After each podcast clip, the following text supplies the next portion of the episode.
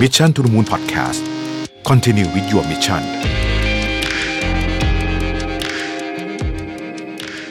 สวัสดีครับ ยินดีต้อนรับเข้าสู่ Mission to the Moon Podcast นะครับ คุณอยู่กับรวิศ หาญอุตสาหะครับ วันนี้อยากจะเอา part หนึ่งนะฮะของ report ฉบับหนึ่งซึ่งจริงผมก็เคยนำมาพูดคุยกับทุกท่านแล้วเนี่ยนะครับก็คือ report ของที่ CDC นะครับที่ชื่อว่าเจาะเทรนด์2020 นะฮะ วันนี้อยากจะมาชวนคุยเรื่องของ customer profile นะ consumer profile นะครับ คราวที่แล้วเราคุยกันเรื่องของ generation นะฮะ คราวนี้ก็เป็น consumer profile แต่ว่าเจาะเทรนด์โลก 2020 เนี่ยทำตอนที่ยังไม่มีโควิด -19 นะฮะหรือตอนนั้นเอออาจจะมีแล้วแต่ยังไม่ระบาดนะ เพราะฉะนั้นนี่ผมคิดว่าภาพอาจจะเปลี่ยน แต่ผมคิดว่าเราวิพากษ์กันได้ในเรื่องนี้ เราก็มาดูกันทีละอันแล้วกันนะครับว่า consumer profile ที่ report ฉบับนี้พูดถึงมีอะไรบ้าง อันอันแรกเขาพูดถึง the hybrid humanness โลกผสมของคนและเทคโนโลยีนะฮะจุดกำเนิดของผู้บริโภคกลุ่มนี้เนี่ยย้อนกลับไปได้เมื่อปี 2017 นะฮะ 2017 ก็มีโซเชียลมีเดียเป็น พื้นฐานของสงครามโฆษณาชวนเชื่อและการกลั่นแกล้งออนไลน์นะฮะข้อมูลสำคัญรั่วไหลการพัฒนาเทคโนโลยีอย่าง AI ที่ก้าวถึงขีดจำกัดเรื่องของพลังอำนาจที่มี ผู้คนเริ่มถามหาความเชื่อใจจากผู้สร้างระบบนี้อีกครั้งหนึ่ง ผู้บริโภคมีความคาดหวังต่อบริษัทด้านเทคโนโลยี ให้มีจริยธรรมและความรับผิดชอบต่อการดำเนินงานมากขึ้นนะฮะโดยเฉพาะเรื่องของ AI อะไรต่างๆเหล่านี้นะฮะผู้ผู้เชี่ยวชาญหลายรายเนี่ยเชื่อว่าในปี 2020 เราจะเข้าสู่ยุค ที่เรียกว่า hybrid intelligence คือยุคของการผสมผสานระหว่าง human intelligence กับ artificial intelligence นะครับ เรื่องราวการโอนถ่ายความเป็นมนุษย์เข้าไปยังเครื่องจักรเหมือนที่เราเคยเห็นในภาพยนตร์ไซไฟหลาย ๆ เรื่องอาจจะกลายเป็นเรื่องจริงในเร็ววันนี้นะฮะ ความชันฉลาดที่เกิดจากการผสมผสาน human intelligence เข้ากับ artificial intelligence เพื่อสร้างแรงขับเคลื่อนกับอุตสาหกรรมเทคโนโลยีที่เกี่ยวข้องกับประสาทวิทยาเนี่ยนะฮะ ก็อาจจะทำให้เกิดกลุ่มผู้บริโภคเรียกว่า hybrid humanist ก็คือกลุ่มคนก้าวหน้าที่ยอมรับเทรนด์และก็นวัตกรรมอันใหม่เหล่านี้นะครับบริษัทของ Elon Musk Neuralink ก็อาจจะเป็นตัวอย่างอันหนึ่งนะฮะที่สามารถเข้ามาอยู่ในหมวดแบบนี้ได้เหมือนกัน กลุ่มบริโภคผู้บริโภคเหล่านี้เนี่ยนะครับเปิดรับกระบวนการแห่งอนาคตนะฮะเช่นการปลูกชิปเข้าในสมองนะครับ การติดตั้งอุปกรณ์อะไรบางอย่างนะฮะ อาจจะไม่ได้ติดตั้งเข้าไป แต่ว่าใช้เชื่อมโยงกับข้อมูลต่างๆ เรื่องสุขภาพเรื่องต่างๆเหล่านี้เช่นจริงๆ Apple Watch ก็อาจจะเป็นตัวอย่างที่ดีของเรื่องนี้นะครับวิศวกรรมเชื่อมสมองเข้ากับอินเทอร์เน็ตกลายเป็น IoT แบบ real time นะฮะหรือแม้แต่ neuroprosthetic ซึ่งหมายถึงการปรับชิ้นส่วนอวัยวะ ด้วยเครือข่ายประสาทเทียม ซึ่งเหล่านี้เป็นความท้าทายใหม่ที่ผู้บริโภคกลุ่มนี้เตรียมพร้อมจะใช้งานนะครับซึ่งมันมีความหมายกับธุรกิจนะครับยกตัวอย่างเช่น ในเรื่องของเชิงแรงงานนะฮะจะเกิดตำแหน่งงานใหม่ อย่างเช่นนักออกนักออกแบบปฏิปฏิสัมพันธ์แชทบอทคือไม่แชทบอทมันเป็นเหมือนคนมากขึ้น หรือว่านักจริยธรรมที่เกี่ยวข้องกับ AI นะฮะมีการทำนายไว้นะครับว่า AI จะสร้างตำแหน่งงานได้มากกว่าที่กำจัดออกไปนะครับโดยจะทดแทนงานได้ 2.3 ล้าน 2.3 ล้านตำแหน่งในช่วงเวลาเปลี่ยนผ่านงานแห่งอนาคตนะครับธุรกิจค้าปลีก แบรนด์และผู้บริโภคเนี่ยจำเป็นที่จะต้องออกแบบต้นทุนใหม่ให้เข้ากับหลายแพลตฟอร์มให้ได้นะฮะแล้วก็อาจจะต้องนะครับพิจารณาถึงการปรับกิจกรรมหลายอย่างที่เคยเป็น in person นะฮะมาเป็นพวก VR AR อะไรต่างๆ เหล่านี้ ยิ่งถ้าเกิดมีโควิดเนี่ยอาจจะเร่งปฏิกิริยาเรื่องนี้ให้เร็วมากขึ้นด้วยซ้ำนะฮะ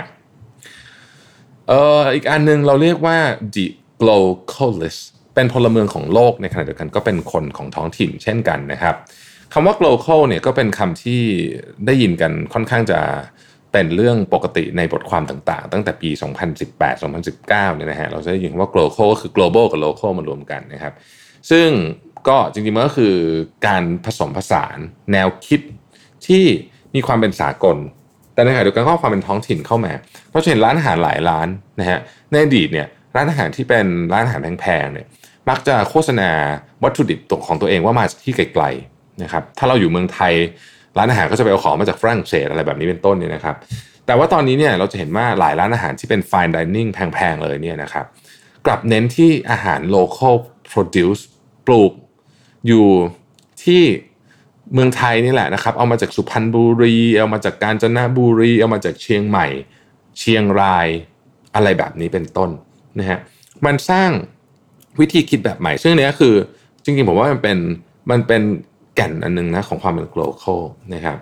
เหตุการณ์ของความสำคัญที่ท้องถิ่นจะได้รับการยกระดับสู่ความเป็นสากลนั้น เป็นเพราะผู้คนรู้สึกว่ารัฐชาติและรัฐบาลเนี่ยอาจจะไม่เหมาะกับระบบโลกทันสมัยอีกต่อไปนะฮะดังนั้นเนี่ยวิธีการคิดจึงจึงมันจึงปูทางมาสู่ของประเภทคริปโตเคอเรนซี ซึ่งซึ่งมันเป็นสิ่งที่เป็นใช้ใช้คำว่า crown source ไม่ได้ based on รัฐบาลใดรัฐบาลหนึ่งนะครับ ผู้บริโภคจะสามารถสร้างการเติบโตเชิงพาณิชย์ระดับท้องถิ่นที่มีอิทธิพลมากพอกับเศรษฐกิจระดับโลกได้ยกตัวอย่างเช่น บางแคว้นของสเปนแบบนี้นะฮะเขาก็จะมีความเฉพาะเจาะจง แล้วก็มีมีพลังที่จะขับเคลื่อนอัตลักษณ์ของแคว้นตัวเองเนี่ยให้เป็นระดับ global ได้เลย การเข้าสู่ยุคของ globalist เนี่ยนะฮะ ความสำคัญคือความยั่งยืนของของชุมชนนะฮะมันมีปรากฏการณ์หนึ่งในสหรัฐที่น่าสนใจมากคือ 27%ของชาวอเมริกันนั้นเนี่ยไม่ให้ความเชื่อถือกับรัฐบาลนะฮะแอฟริกาใต้เองก็มีประเด็นของความเชื่อใจอันนำมาสู่ความล่มสลายของทุนสังคมและอิสระทางการเงิน เมื่อสถาบันใหญ่ไม่ใช่ผู้บงการสปอตไลท์จึงฉายมาที่เมืองและภูมิภาคทำให้เกิดอำนาจในการสร้างอนาคตที่ผู้คนต้องการนะครับอย่างที่ชาวเม็กซิกัน 54 ล้านคน เริ่มต้นบรรลุผลทางการเมือง จากไร่นาโดยเฉพาะการทำเกษตรกรรม เริ่มมีกลุ่มผู้ประท้วงกลางเมืองต่อต้าน fast foodination นะฮะภายในเมืองก็คือคือต่อต้าน fast food นั่นแหละแล้วก็ประกาศสนับสนุนเชฟในท้องถิ่นนะครับมันมันหมายความว่ายังไงนะฮะอันนี้จะจะจะเกิดโอกาสขึ้นเยอะเลยภายภายใต้ขอบเขตของเรื่องคำว่าเชื้อชาติใหม่ ศาสนาทางเลือกใหม่หรือแม้แต่ชาติพันธุ์ใหม่นะฮะแบรนด์ต่างๆ ต้องทำงานอย่างหนัก เพื่อเข้าใจว่าพวกเขาเหล่านั้น มีความสำคัญอย่างไรในการสร้างเอ่อเป็นคุณค่าไลฟ์สไตล์ใหม่กับผู้บริโภคนะครับสำนักงานที่วิเคราะห์ เทรนด์ WGSN ระบุว่าเอ่อผู้บริโภคเนี่ยมีความคาดหวังนะครับมีความคาดหวังว่าจะเห็นของที่มาจาก local แล้วแต่ว่า แต่ว่ามีความเป็น global ในในอย่างเดียวกันแต่มาจาก local นี่ผมว่าตัวอย่างหนึ่งนะครับผ้าไทยจำนวนมากตอนนี้เนี่ยที่ใช้เทคนิคการทอหรือการย้อมสีแบบที่ใช้กันมาตั้งแต่ดั้งเดิม แต่ว่าถูกแปลความหมายใหม่ เป็นเชิงสากลเนี่ยอันนี้เป็นวิธีอันหนึ่งนะฮะเเขาบอกว่าผู้บริโภคเหล่านี้ไม่ต้องการแค่ storytelling อีกต่อไป ต้องการ story doing ด้วยนะฮะเช่นบริษัทระดับโลกเนี่ยจะต้องให้สัญญากับชุมชนท้องถิ่น เหมือนกับอย่างที่ Apple เปิดเผยรายงานความรับผิดชอบด้านสิ่งแวดล้อมของตัวเองเมื่อปี 2017 นะครับภายในนั้นนะระบุว่า to ask less of the planet we ask more of ourselves สอดคล้องกับการศึกษาของ Elderman ที่ระบุว่า 65%ของผู้บริโภคทั่วโลกนั้นจะไม่ซื้อสินค้าจากแบรนด์ที่ละเลย ต่อประเด็นทางสังคม ถ้าพวกเขารู้สึกว่าประเด็นเหล่านั้น เป็นหน้าที่ที่แบรนด์มีส่วนต้องเกี่ยวข้องด้วยนะครับ อีกอันหนึ่งนะฮะ the new skeptical นะครับอะไรทำไมเป็นคำถามจากคนช่างสงสัยนะครับ อันนี้ผมก็ชอบนะฮะเราไม่มีเหตุผลจะต้องเชื่อในทุกอย่าง แม้ว่าผลิตภัณฑ์เหล่านั้นจะมาจากบริษัทยักษ์ใหญ่นะครับซึ่งอันนี้ก็เป็นเทรนด์ในยุคนี้เช่นกันนะฮะในยุคที่ผู้บริโภคสามารถค้นหาข้อมูลออนไลน์เกี่ยวกับแบรนด์ต่างๆ ได้ทุกชนิดนะครับตั้งแต่แบรนด์ที่หรูหราที่สุด ไปจนถึงข้อมูลรีวิวและคำแนะนำผลิตภัณฑ์เชิงลึกจากผู้ใช้งานจริง จากเดิมที่การรู้ข้อมูลก่อนซื้อล้วนมาจากการโฆษณา และมีอยู่ไม่กี่แหล่งนะครับ ดังนั้นการที่เราหาข้อมูลจากการผ่านการหาข้อมูลจากเพื่อนนะครับการหาข้อมูลจากแพลตฟอร์มนะครับเราก็จะค้นพบว่าจริงๆ แล้วผู้บริโภคเนี่ยมันเป็นเทรนด์เลยนะลดความไว้วางใจแล้ว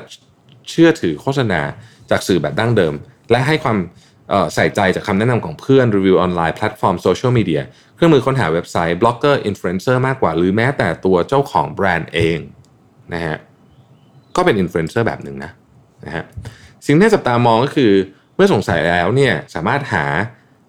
คำตอบและเข้ามือเข้าถึงข้อมูลได้ทันทีเพื่อให้ว่าเป็นเขาเรียกเป็น real time researcher นะครับซึ่งมันเป็นกุญแจสำคัญเลยนะครับ